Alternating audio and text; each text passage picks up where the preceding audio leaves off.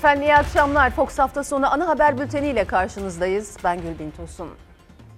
Acı haber bir kez daha Suriye'den geldi bugün. Milli Savunma Bakanlığı Barış Pınarı Harekat Bölgesi'nde intikal sırasında bir aracın devrilmesi sonucu uzman onbaşı Ceyhun Taş'ın şehit olduğunu açıkladı. Kazada 4 askerin yaralandığı, tedavilerinin sürdüğü belirtildi. Şehidimize Allah'tan rahmet, yakınlarına başsağlığı, yaralılarımıza da acil şifa diliyoruz.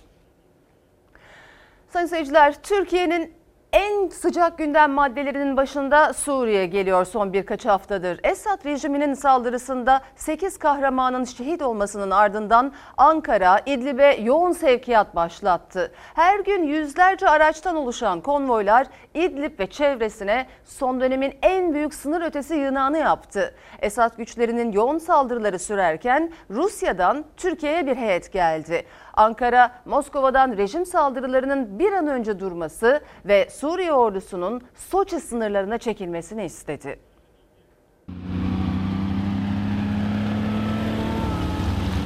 Türkiye İdlib'e yığınağı artırdı. 8 şehidin verildiği saldırı sonrası Suriye'ye konvoylarla gönderilen araç sayısı bini buldu. Var olan gözlem noktaları takviye edildi. Yenileri kuruldu. Ankara rejimi sert dille uyardı. İdlib'de bulunan gözlem noktalarımız görevine devam etmekte ve sahip olduğu harp, silah, araç ve gereçlerle kendilerini koruyabilecek yetenektedir. Yapılacak yeni bir saldırı durumunda meşru müdafaa kapsamında yine en sert şekilde karşılık verilecektir.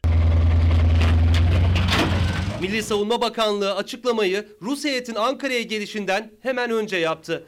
Moskova'ya tek mesaj İdlib üzerinden verilmedi. Barış Pınarı Harekat Bölgesi ile ilgili yapılan mutabakat hatırlatıldı. Rusya'nın söz vermesine rağmen teröristleri bölgeden çıkarmadığı vurgulandı. Rusya Federasyonu ile 22 Ekim 2019'da yapılan mutabakata rağmen Barış Pınarı bölgesinin batı ve doğusundaki bölgelerde terör örgütü PKK-YPG varlığı devam etmekte, bu bölgelerden unsurlarımıza yönelik taciz atışları sürmektedir. Tacizlere gerekli karşılık verilmektedir. Rus heyetle görüşme Dışişleri Bakanlığı'nda yapıldı. Heyet Dışişleri Bakan Yardımcısı Sedat Önal'la görüştü. Masada İdlib'de rejimin artan saldırıları vardı. Türkiye Rusya'ya net mesaj verdi. Ankara, Esad güçlerinin Soçi mutabakatıyla belirlenen sınırlara dönmesini şart koştu. Cumhurbaşkanı Erdoğan'ın Şubat sonuna kadar verdiği süre hatırlatıldı. İdlib'de rejimin bir an önce Soçi mütabakatı sınırlarını yani gözlem noktalarımızın gerisine çekilmesini dün akşamda Sayın Putin'le yaptığım görüşmede ifade ettim. Görüşme sürerken İran'dan açıklama geldi. Tahran, Ankara ve Şam arasında arabulucu olmaya hazırız dedi. Türkiye bir yandan da Suriye'ye yoğun askeri sevkiyatını sürdürüyor. Son dönemin en büyük yığınağı İdlib ve çevresine yapıldı. 6 gün önce 8 şehidin olduğu rejim saldırısının ardından binin üzerinde araç bölgeye gönderildi. İdlib'deki güçler tank, zırhlı araç, obüs ve komandolarla takviye edildi. Madem İdlib bölgesindeki askerlerimizin güvenliği sağlanamıyor, öyleyse bunu bizzat yapma hakkımızı kullanmamıza kimse itiraz edemez. Rusya'nın hava desteği verdiği Esad güçleri saldırılarına bugün de devam etti. Serakib'i ele geçiren rejim kuzeye yöneldi. Stratejik M5 otoyolu çevresinde çift yönde ilerleyen rejim güçleri Türk Silahlı Kuvvetleri'nin El Eis'teki gözlem noktalarına yaklaştı. Birleşmiş Milletler İdlib'de ateşkes çağrısı yaparken son bir haftada 31 kadın ve çocuk 49 sivilin öldüğünü açıkladı. Rejimin saldırılarından kaçış hızlandı. Saldırıların yoğunlaşmasının ardından Türkiye sınır hattına yakın bölgelere göç edenlerin sayısı 800 bini buldu. Sayın seyirciler, Amerika Birleşik Devletleri Başkanı Trump'ın 100 yılın anlaşması olarak açıkladığı sözde İsrail-Filistin planına karşı Saadet Partisi miting düzenleme kararı aldı. Pazar günü yani yarın saat 14'te İstanbul Yenikapı'da gerçekleştirilecek Büyük Kudüs mitingine tüm siyasi partilerin liderleri davet edildi. Tekbir! Tekbir! Filistin'in derdini dünyaya duyurmak, Filistin'deki soykırımı, ilan edilmiş olan Büyük İsrail projesinin e, nihai e, hedefini dünyaya duyurmak ve bu zulme mani olmaya çalışmak istiyoruz. Saadet Partisi Amerika Birleşik Devletleri'nin 100 yılın anlaşması adı altında açıkladığı tek taraflı sözde plana tepki amacıyla Büyük Kudüs mitingi düzenleyecek. Pazar günü İstanbul Yenikapı'da yapılacak mitinge tüm siyasi partiler davet edildi. Henüz katılacağını duyuranlar CHP Genel Başkanı Kemal Kılıçdaroğlu'yla Gelecek Partisi Genel Başkanı Ahmet Davutoğlu oldu. İyi Parti'dense katılım Genel Başkan Yardımcısı seviyesinde olacak. Mescid-i Aksa onurumuzdur. AK Parti'den şu ana kadar gelmedi ama Cumhurbaşkanımız da İstanbul'da ümit ediyoruz. Bu meseleye hassasiyetini biliyoruz. Geleceğini tahmin ediyoruz, ümit ediyoruz. İnşallah kendisi de gelir. Amerika Birleşik Devletleri Başkanı Trump, yanına İsrail Başbakanı Netanyahu'yu alıp İsrail-Filistin meselesine çözüm olarak açıkladı tartışmalı planı. Trump'ın Filistin'i yok sayan, 100 yılın projesi adını verdiği 80 sayfalık sözde plana Türkiye'de sert karşılık verdi. Tüm partiler ortak ses yükseltti. Saadet Partisi ise plana tepki için Büyük Kudüs mitingi düzenliyor. Cumhurbaşkanımız da dahil bütün parti genel başkanlarımızı davet ettik. Kemal Kılıçdaroğlu geleceğini bildirdi. Ahmet Davutoğlu geleceğini deklar etti. Pazar günü saat 14'te başlayacak mitinge Saadet Partililer soğuk havaya rağmen yoğun katılım bekliyor. Kudüs kırmızı çizgimizdir diyenlerin hepsini burada bekliyorum. Yüreğimizdeki ateş bizi bu soğukta ısıtacak inşallah. Kar ve soğuk havaya rağmen Yeni Kapı Meydanı'nda Kudüs mitingi hazırlıkları aralıksız sürüyor. Mitingi Saadet Partisi düzenleyecek ama meydanda herhangi bir parti bayrağı olmayacak. Mitinge gelenlere de kapıda Türk bayrağı ve Filistin bayrağı verilecek. Sesimizin ulaştığı herkesi hem insanlık hem İslam hem Filistin hem de Kudüs adına burada bekliyoruz. Sözde planın açıklanmasının ardından tansiyonun yükseldiği Batı Şeria'da çıkan olaylarda 48 saat içinde 5 Filistinli yaşamını yitirdi. Yüze yakında yaralı var. Amerikan Temsilciler Meclisi ise sözde plan için tepki gösterdi Trump'a. Yüzden fazla demokrat vekil Başkan Trump'a bir mektup yolladı. Planı reddettiklerini duyurdu. Barış Pınarı Harekatı'na ilişkin söyledikleriyle Türkiye'nin tepkisini çeken Kuzey Kıbrıs Türk Cumhuriyeti Cumhurbaşkanı Mustafa Akıncı yeni açıklamalarıyla bir kez daha gündemde. Akıncı'nın Güney Kıbrıs'la anlaşma sağlanamadığı takdirde Kuzey Kıbrıs'ın Türkiye tarafından yutulacağı şeklindeki sözlerine MHP lideri Bahçeli ve iktidar kanadından sert karşılık geldi. Kıbrıs Barış Harekatı'nda dökülen şehit kanlarının boşuna verilmediğini hatırlaması lazım. Adil federal çözüm içeren bir anlaşmaya tez zamanda ulaşılmazsa adadaki Türk ve Rum toplumlarının bölünmüşlüğü kalıcı hale gelecek. Türkiye'ye bağlanma ihtimali korkunç. Mustafa Akıncı'nın işgal ettiği koltuğa layık olmadığı açıktır. Cumhurbaşkanlığından derhal istifa etmeli. Nisan'da seçime hazırlanan yeniden Cumhurbaşkanlığı adaylığı için kampanya başlatan Kıbrıs Türk Cumhuriyeti Cumhurbaşkanı Mustafa Akıncı acil çözüm olmazsa kalıcı bölünme olur dedi. Türkiye'ye bağlanma ihtimali içinse korkunç ifadesini kullandı. Sözlerine sert tepki geldi. Kıbrıs Türk'üne düşmanlık eden Rum siyasetçilerin üslubunu Akıncı kendisine yakıştırıyorsa bunun Kuzey Kıbrıs Türk Cumhuriyeti Cumhurbaşkanlığı makamına da saygısızlık olduğu açıktır. Kuzey Kıbrıs Türk Cumhuriyeti'ni ayakta tutmak, onların namuslarını, bağımsızlıklarını korumak için e, biz milletçe ne büyük fedakarlıklar yaptığımızı en iyi Akıncı'nın bilmesi lazım. Mustafa Akıncı İngiliz The Guardian gazetesine mülakat verdi. Federal bir çatı altında yeniden birleşilmeli dedi. Başarılamazsa Kuzey Kıbrıs'ın Türkiye'ye daha fazla bağımlı hale geleceğini, Ankara tarafından yutulabileceğini ve Kuzey Kıbrıs'ın Türkiye iline dönüşebileceğini dile getirdi. Ana vatan, yavru vatan tanımlamasına karşı çıkarken Türkiye ile ekonomik bağımlılığı azaltma arzusunda olduğunu söyledi. Cumhurbaşkanı sıfatıyla böylesine talihsiz bir açıklamanın yapılmış olması asla kabul edilemez. Bu talihsiz açıklamalarını telafi edecek e, yeni açıklamalar yapması kaçınılmazdır. Anavatan yavru vatan ayrımına karşı çıkan Türkiye'ye ekonomik bağımlılığını azaltmak için Güney Kıbrıs Rum kesiminin desteğine ihtiyaç duyduğunu küstahça seslendiren Akıncı, Enosis'in yörüngesine çoktan girmiştir. Akıncı 1939'da referandumla Hatay'ın Türkiye'ye bağlanmasını kabul eden ve Hatay'ın ilk ve tek cumhurbaşkanı olan Tayfur Sökmen'e atıfta bulundu. İkinci bir Tayfur Sökmen olmayacağım dedi. Mustafa Akıncı'nın Ankara tarafından yutulmadan endişe duyması, ikinci bir Tayfur Sökmen olmayacağım demesi utanmazlık olduğu kadar tamiri ve tedavisi imkansız bir Türkiye husumetidir. Akıncı'ya Kuzey Kıbrıs Türk Cumhuriyeti Başbakanı Ersin Tatar da sert tepki gösterdi. Halkımız bu tutuma gereken yanıtı sandıkta gösterecektir. Akıncı'nın temelsiz açıklamaları Rumları sevindirdi dedi. FETÖ'nün siyasi ayağı tartışmasında eski Genelkurmay Başkanı İlker Başbuğ'un yaptığı açıklamasıyla alevlenen süreç yargıya taşındı. Cumhurbaşkanı Erdoğan'ın talimatıyla 6 AK Partili vekil İlker Başbuğ ve Dursun Çiçek hakkında suç duyurusunda bulundu. Başbuğ ve Çiçek biz imza atanlar FETÖ'cü demedik arkasında kim varsa bulunsun istedik diyerek suç duyurusuna cevap verdi. Bizi FETÖ'nün siyasi ayağı diye ortaya koymak vatana ihanetle suçlamaktır. kanun teklifini kim hazırladı? Tamamen FETÖ'nün direktifiyle, emriyle ben hazırlandığını düşündüğüm 11 yıl aradan sonra askerler sivil mahkemelerde yargılansın önergesinin tartışması sürerken o önergede imzası bulunan AK Partili 6 milletvekili FETÖ kumpasının mağduru eski Genelkurmay Başkanı İlker Başbuğ hakkında hakaret, emekli asker eski CHP milletvekili Dursun Çiçek hakkında da iftira iddiasıyla suç duyurusunda bulundu. FETÖ'nün siyasi ayağı değil ama tartışması yargıya taşındı. Değişiklik önergelerinin ne teklif aşamasında ne de yasalaşması sürecinde herhangi bir örgütün etkisi söz konusu olmamıştır. Milletvekillerinin yasama faaliyetleri nedeniyle hiçbir şekilde suçlanamayacağı açık bir şekilde düzenlenmiştir. Askeri şahıslar özel yetkili mahkemelerde yargılanacak.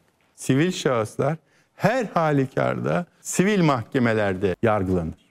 Kim hazırladı? Ben bir ipucu veriyorum. Parlamentonun hukukunu korumak üzere süratle hepiniz dava açmalısınız. Başbuğ'un açıklamalarına uzun süre sessiz kalan AK Partili milletvekilleri Cumhurbaşkanı'nın talimatıyla harekete geçti. Hazırlanan suç duyurusu aynı zamanda AK Parti milletvekillerinin savunması gibiydi. Dilekçede meclis mensuplarına saygısızlık yapıldı dendi. İlker Başbuğ hakkında kamu görevlisine görevinden dolayı hakaret suçundan dava açılması istendi. milletvekillerini dava açmaya çağırmak olsa olsa FETÖ'cüleri sevindirecek bir hamledir. Önergeye sahip çıkmak FETÖ şeytanlığına sahip çıkmaktır. Biz şunu söylemiyoruz yani bu imza atanlar komisyon başkanı, adalet bakanı mutlak FETÖ'cüdür demiyoruz.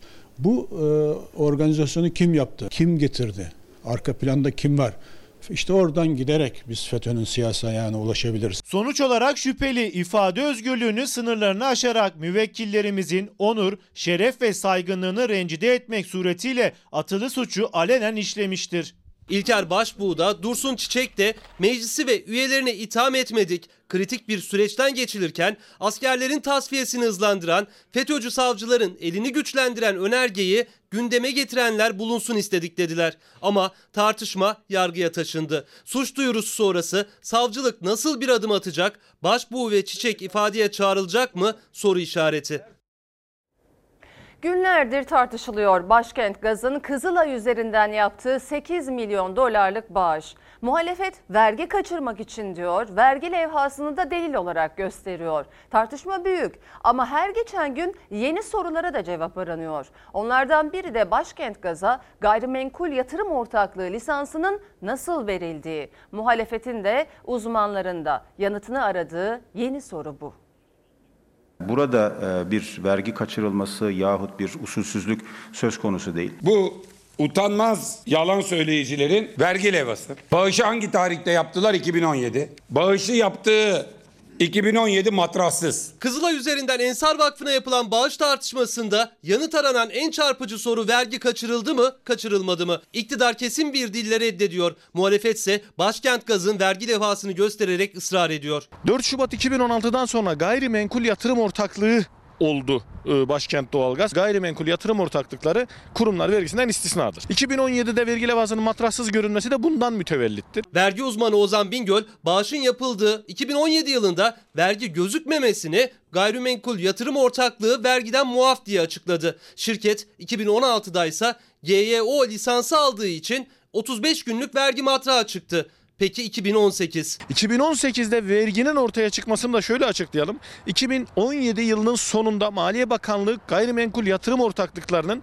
bir nevi kurumlar vergisi istisnasını kısıtladı. Vergi levhasında matrağın görünüyor olması bu verginin tahsil edildiği anlamına gelmiyor. 8 milyonun çok üzerinde bir vergi ödedik. Burada vergiyle alakalı bir sorun yok. Kamu yararı vardır. Kızılay üzerinden Ensar Vakfı'na bağış yapan Başkent Gaz'ın sahibi Mehmet Torunsa 2017'de vergi kaçırmadım hatta fazlasıyla ödedim demişti. Ama bir gerçek var ki aynı yıl hiç vergi ödemediği ortaya çıktı. Ozan Bingöl maliye açıklasın dedi. E, firma sahibinin açıkladığı gibi ben vergimi misliyle ödedim. Bir vergisini nereye ödemiş? Vergi ödedim diyorsa biri bir bir tarafta bir yanlışlık var.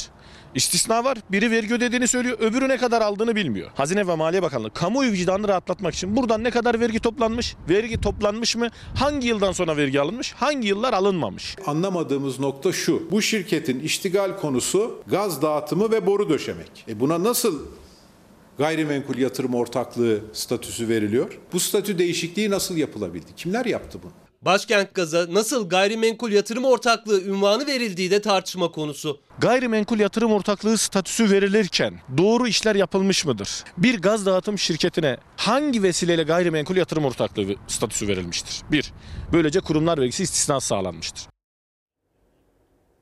Elazığ depreminden sonra Cumhurbaşkanı Erdoğan'la CHP lideri Kılıçdaroğlu arasında Kızılay çadırı polemiği yaşanmıştı. O tartışma hafızalarda tazeliğini korurken İçişleri Bakanı Süleyman Soylu Kızılay'a yönelik eleştirilere yanıt verdi. Kızılay'ın görevi çadır temin etmek değil dedi. Soylu bu sözlerle bir anda iki liderin polemiğine dahil oldu.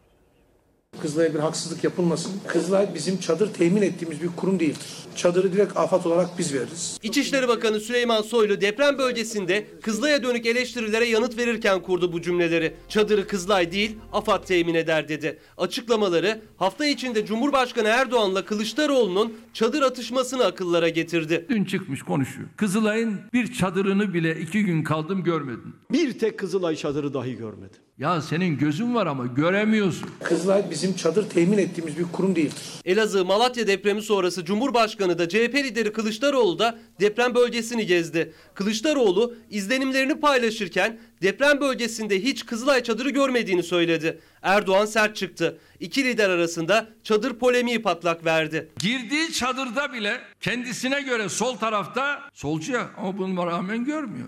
Orada Kızılay'ın amblemi var görmüyor. Sağ tarafta AFAD'ım var. Herhalde AFAD'ı gördü. AFAD'a teşekkür etmek isterim. Her gittiğimiz yerde Kızılay'ın değil, AFAD'ın çadırları vardı. Kızılay bizim de beslenme grubumuzun yöneticisidir. Koordinasyonu yapar hem kendisi yemek çıkarır. Burada da bir haksızlığı ortadan kaldırabilmek için söylüyorum. İçişleri Bakanı Soylu, Kılıçdaroğlu'nun Kızılay çadırı görmedim açıklamalarına yanıt için mi haksızlığı ortadan kaldıralım dedi bilinmez ama iki liderin polemiğine Kızılay çadır temin etmez diyerek dahil oldu. Deprem bölgesi Elazığ'da Soylu, Kurum ve Pekcan'ın ortak basın toplantısı ise ilginç bir diyalogla son buldu. Evet. Yok soru almıyoruz arkadaşlar. Bakan Pekcan soru almak istedi ama Soylu'nun engeline takıldı. 3 kişinin hayatını kaybettiği, 180 kişinin de yaralandığı uçak kazasının nedeniyle ilgili araştırma devam ediyor. Bugün Amerika'dan gelen heyet de inceleme yaptı. Yaralıların tedavileri sürerken kazada yaşamını yitiren Songül Bozkurt da son yolculuğuna uğurlandı.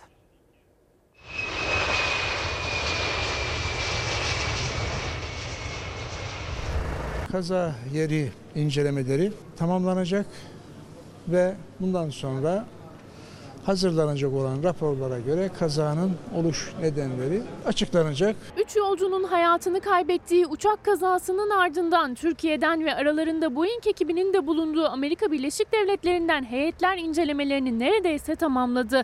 Enkaz kaldırma çalışmaları başladı. Kazanın sebebi kara kutudan gelen bilgiler ışığında ve pilotların soruşturması tamamlandığında belli olacak. Yaralıların tedavisi ise sürüyor. Toplam 180 yaralımız tedavi edildi. 54 hastamızdan 12 hastamız yoğun bakım şartlarında tedavisi devam ediyor. İstanbul Sabiha Gökçen Havalimanı'na inişte pistten çıkan Pegasus uçağı kuvvetli rüzgar nedeniyle duramadı, pistin sonundaki çukura düştü. 3 parçaya ayrılan uçakta 3 kişi öldü, 180 kişi de yaralandı. Yoğun bakımda tedavisi devam eden 12 yaralıdan birinin sağlık durumu ciddiyetini koruyor. Ağrımız var mı?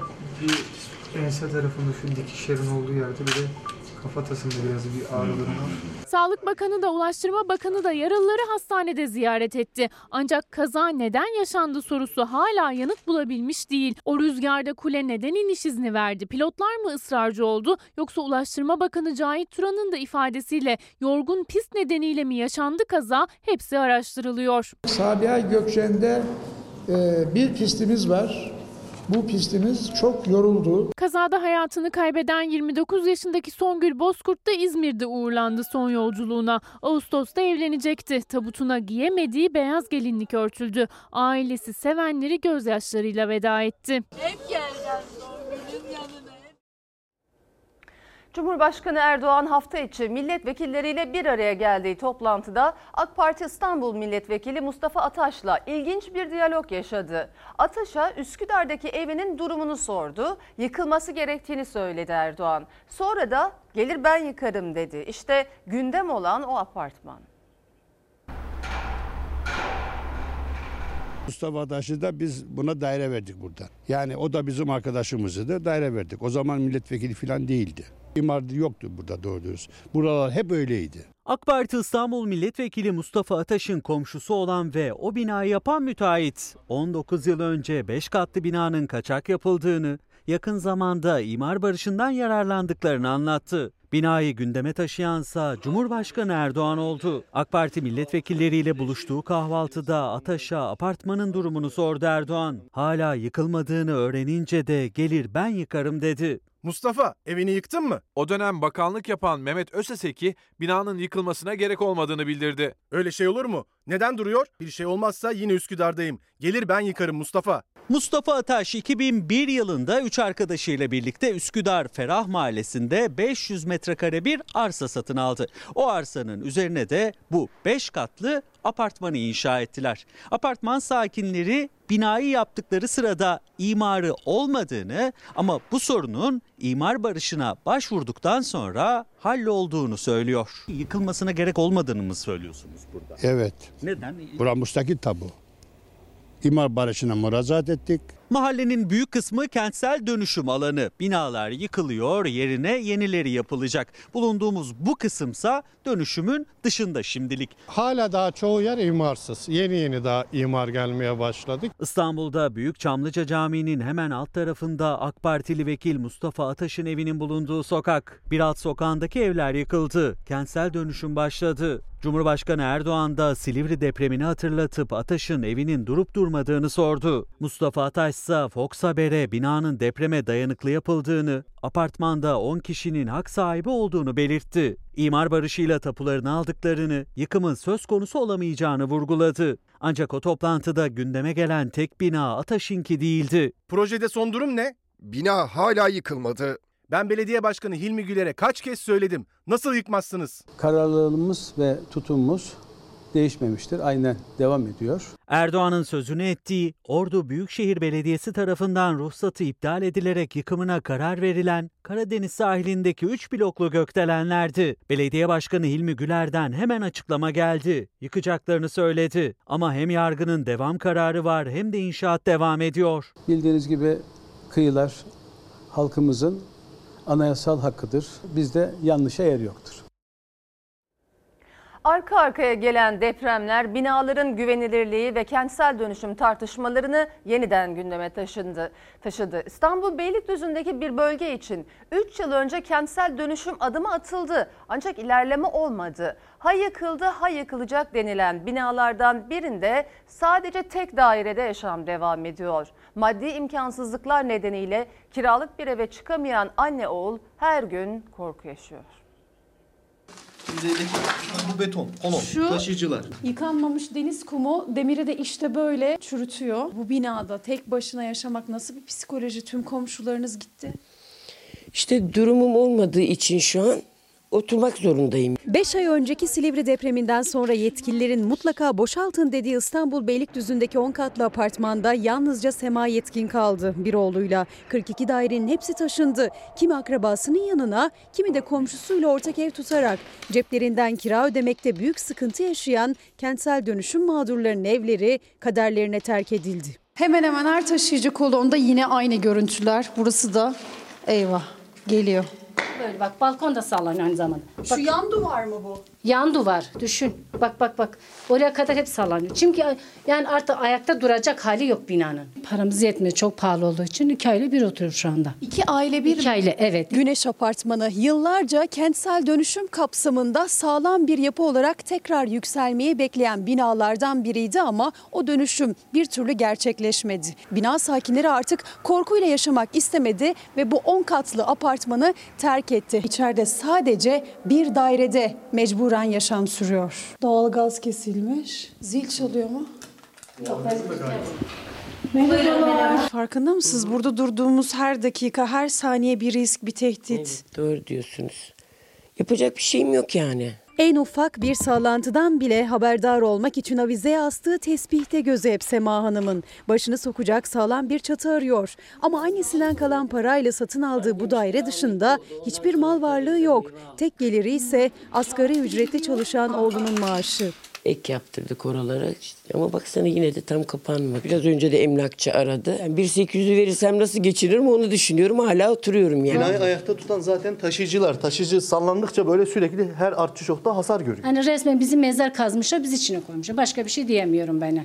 Çevre Bakanı geldi buraya. Tamam yaparız dedi. Halen yapıyor. Halen bize bir cevap geliyor. Her kapıyı çaldık. O kal- kalmadı, kapı kalmadı biz. 37 numaralı dairenin sahibi Hayriye Hanım Eylül ayındaki depremin ardından hemen karşı komşusu 40 numaralı dairenin sahibiyle şu anda aynı evde oturmak zorunda. Gerekçe ise özellikle depremin ardından arttığı iddia edilen kiralar. En yüksek bindi. Bindi. Şu anda 2000, 2300. İki aile oturduğunda zaman 3, 3 artı 1 aldık. 2 veriyor şu anda. 2014 yılından sonra e, Büyükşehir'de Kentsel Yenileme ve İmar Komisyonu'na gitti. Ben de o dönem Kentsel Yenileme Komisyonu bir üyesiydim. Komisyondaki arkadaşlar geldi, binaları gezdiler. Kesinlikle dönüşümün gerektiğini söylediler. Şart. Siyasi bir el değdi buna. Meclisten reddedildi. El birliğiyle buranın dönüşmesi gerekiyor. İstanbul'un birçok ilçesinde aslında aynı sorun var. Şu anda Beylikdüzü Gürpınar'dayız. Hem fikir olunan bir konu varsa o da el birliğiyle aslında bu işin altından kalkılabileceği. Aksi durumda işte o eller bu binalara değdiğinde bu kadar basitçe dağılabiliyor. Elazığ'da 37 kişinin hayatını kaybettiği depremden sonra krizi fırsata çevirmeye çalışan ev sahipleri fiyatları iki katına çıkarmıştı. Savcılık müdahalesiyle sorun çözüldü derken bu kez nakliye firmalarının vicdansızlığı başladı. Firmaların güvenli evlere taşınan deprem mağdurlarından normalin iki katı fiyat talep ettiği ortaya çıktı.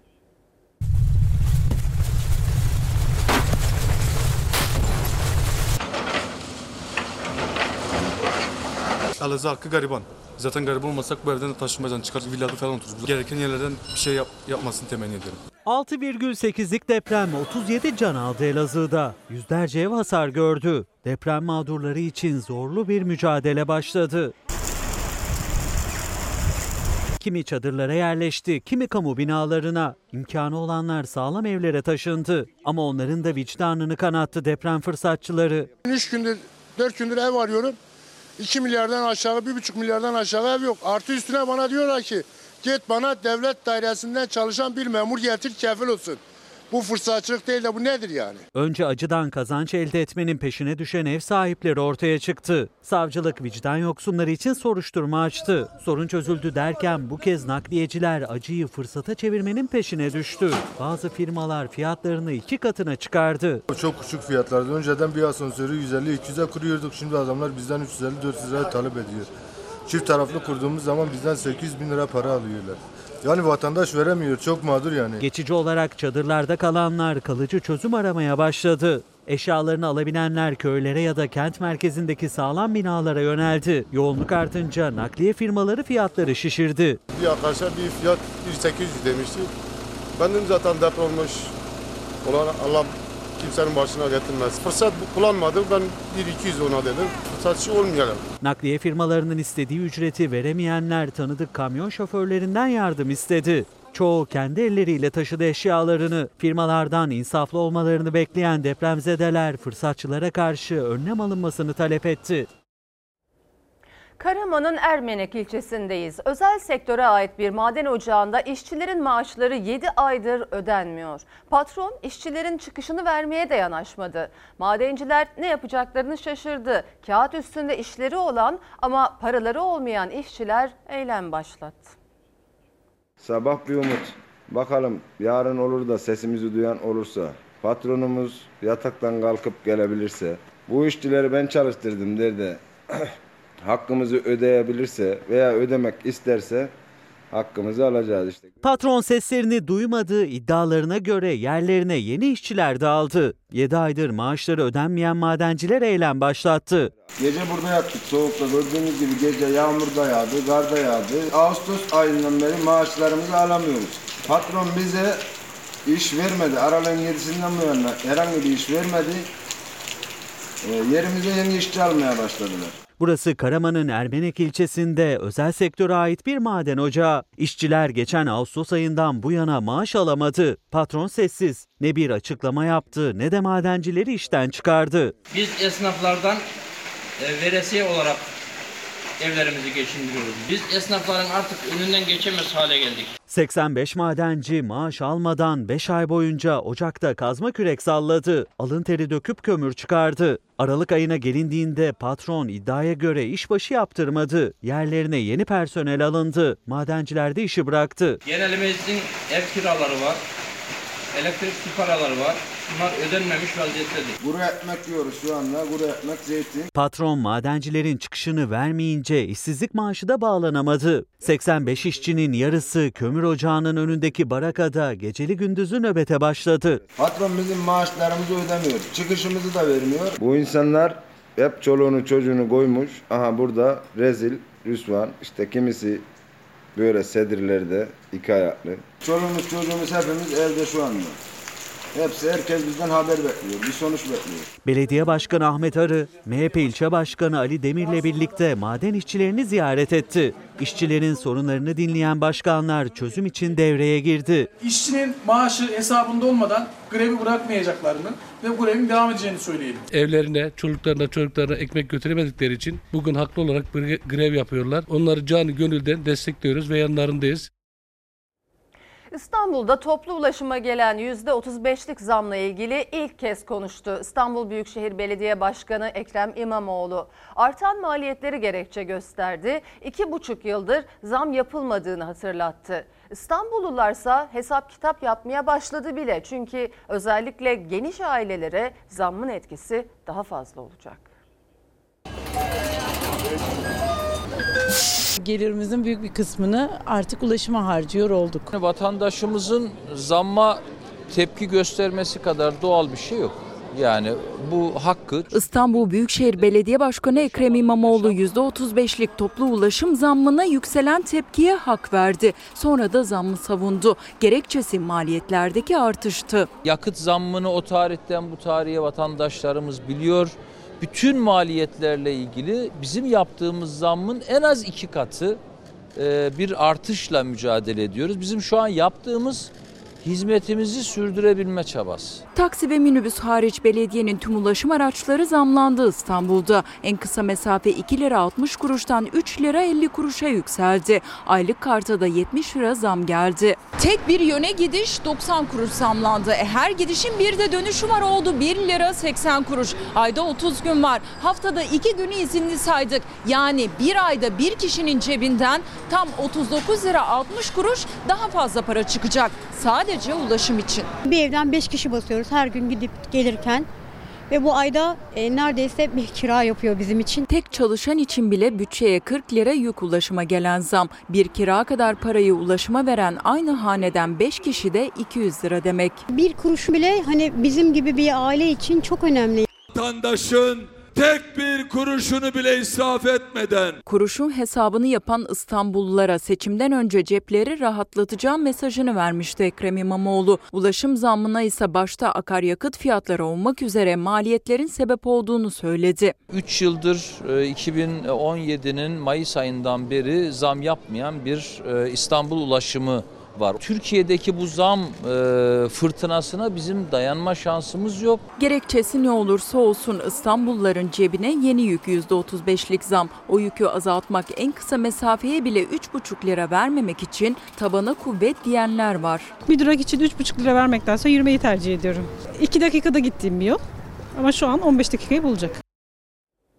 Üniversite sınavı ücretlerine de zam geldi. Haziran ayında yapılacak sınav için ödenecek ücretler %40 artırıldı. Oturum başına 50 liradan 70 liraya çıktı. Sınava gelecek öğrenci arkadaşlar gelip İndirim olacağı yerde zam oldu. 210 lira oluyor yani dil sınavına da giriyorum. E, o da artı. NSU ile beraber 240 liraya çıkıyor.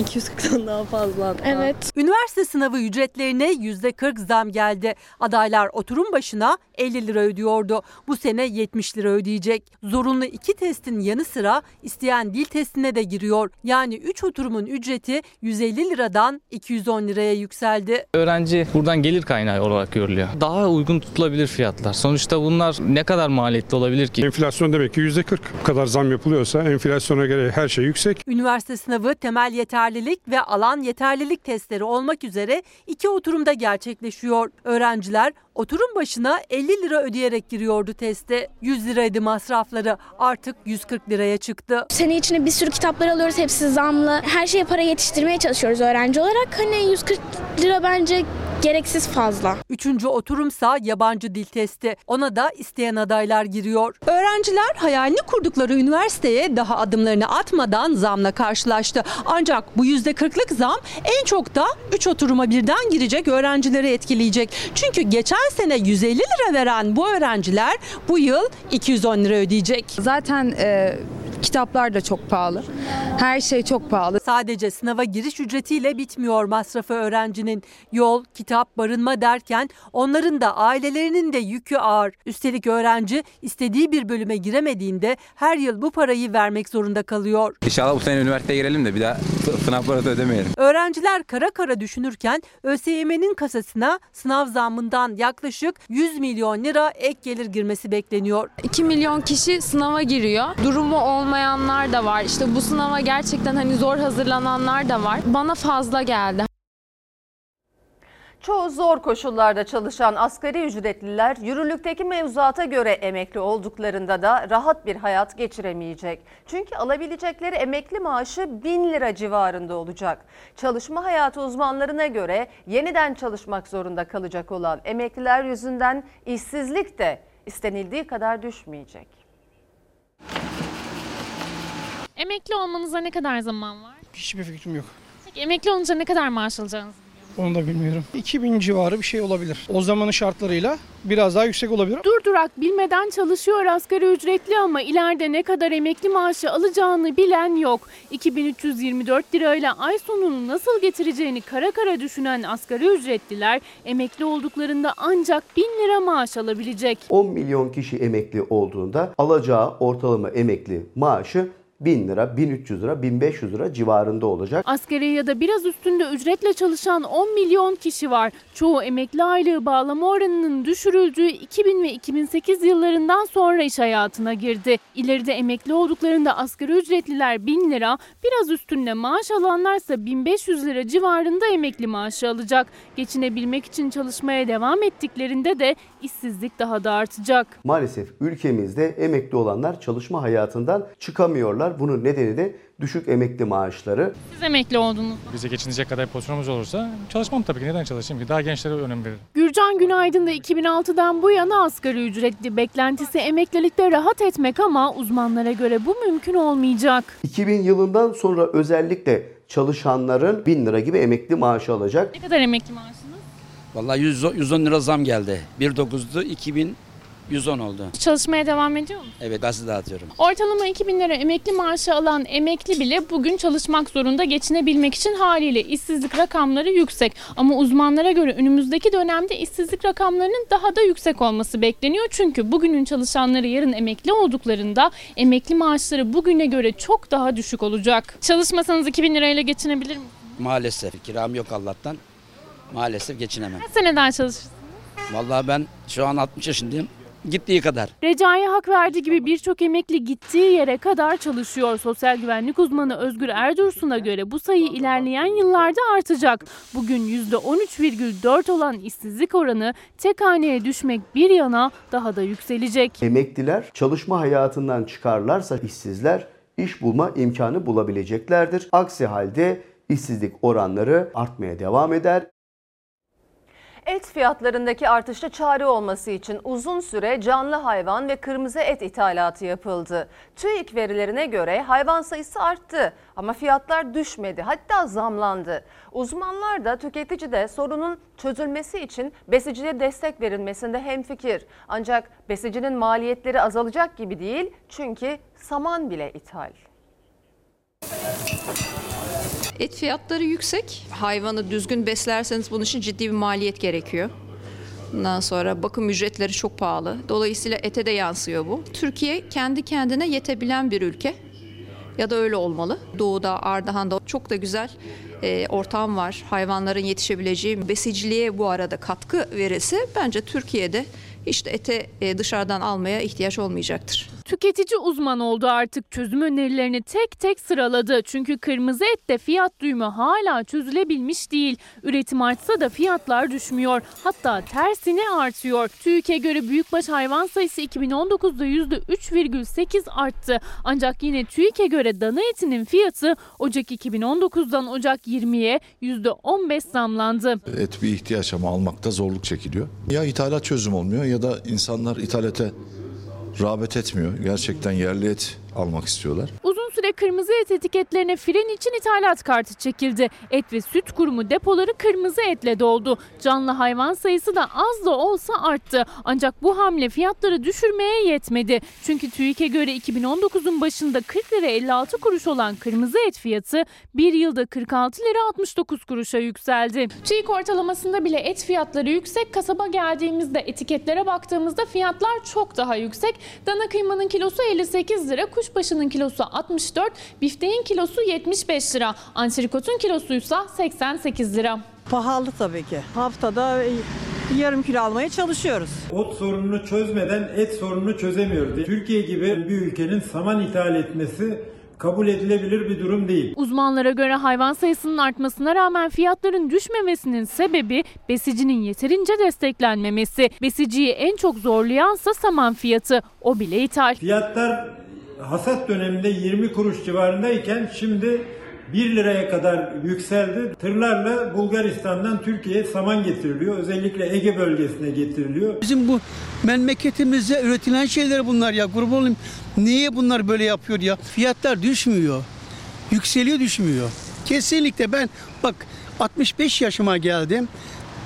Hiçbir zaman hiçbir şeyin fiyat aşağı düşmüyor ya. Sevgililer günü öncesi son hafta sonunda hediye almak isteyenler kampanyaların peşinden gitti. Yarı fiyatına satılan altın ve pırlantalar büyük ilgi gördü. Bakabilirsiniz nasıl durduğunu görebilirsiniz.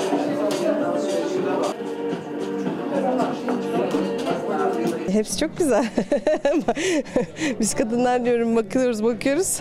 Doymayız yani. Kadınları pırlantalar, erkekleri ise fiyatları heyecanlandırdı. Altın ve pırlanta tutkunları sevgililer günü öncesi son hafta sonunda indirim fırsatlarını değerlendirdi. Mücevherleri yarı fiyatına aldılar. Vallahi çok heyecanlıyım. Bilmiyorum inşallah pahalı bir şeyler beğenmez ama artık ne beğeniyorsa onu almak durumundayız. Buraya kadar geldik. Buradan boş dönmede olmaz. Her kadının da takmak isteyebileceği bir set. Peki ama fiyatı? Fiyatı bir ev fiyatına eşdeğerdi. Piyasa değeri 360 bin TL'lik olan setimizi 180 bin TL'ye şanslı alıcısını bulacak. Bir ev ya da araba parası harcayarak sevgilisini mutlu etmek isteyeceklerin sayısı çok azdır ama düşük bütçeyle sevdiğini mutlu edebilme imkanı da var burada. Örneğin bu yüzük 14 bin lira Beşiktaş yüzük ama buna benzeyen bir yüzük daha var. Bunun fiyatı 1400 lira. Tektaşlarda da yine aynı şekilde bu tektaş 11 bin lira ama yine buna benzeyen bir başka tektaş yüzükse 1100 lira. İkisinin arasında ne fark var? Sadece taşın büyüklüğü. Altın kısmında çalışma yaptığınız zaman aynı görüntüyü sağlayabiliyorsunuz. Pırlanta benim bütçemi aşar diyenler için fuarda altın seçenekleri de var. 1 gram 14 ayar altının fiyatı normalde 197 lira ama fuarda 195 lira. Üstelik ürünlere işçilik fiyatı da eklenmiyor. 580 TL piyasa değeri olan altın 14 ayar yüzüğümüzü 290 TL'ye vereceğiz. Çok çok iyi bir fırsat. Şimdi artık bir hediye alırsınız. Bu gidişle aldırtacak kesin. Beyefendi bu gidişle aldıracak galiba. Olabilir. Önümüzde 14 Şubat ya. Evet. Değerlendirir misiniz bu fırsatı? Tabii ki de, tabii ki de. Neden olmasın? Birkaç tane almayı düşünüyorum. Sonra pazartesi bozdurabilirim yani.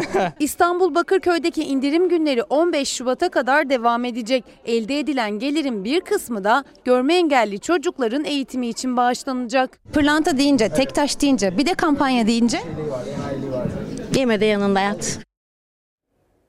Şimdi ara zaman. Efendim Fox hafta sonu ana haber bültenini burada noktalıyoruz. Fox'ta yayın Zümrüde Anka'nın yeni bölümüyle devam edecek. İyi bir akşam geçirmenizi diliyoruz. Hoşçakalın. Her köşesi cennetin ezilir yerler için bir baş